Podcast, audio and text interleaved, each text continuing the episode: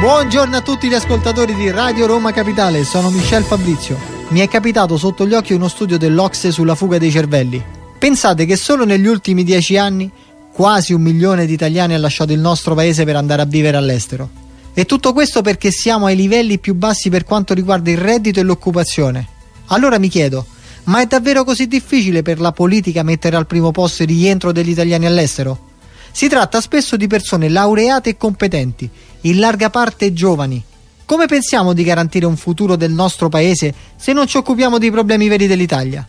Abbiamo bisogno dei giovani e dobbiamo far rientrare i milioni dei nostri connazionali che magari non aspettano l'ora di vivere un futuro nella propria terra.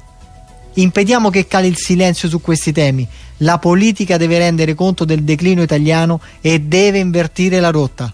Buona giornata da Michel Fabrizio.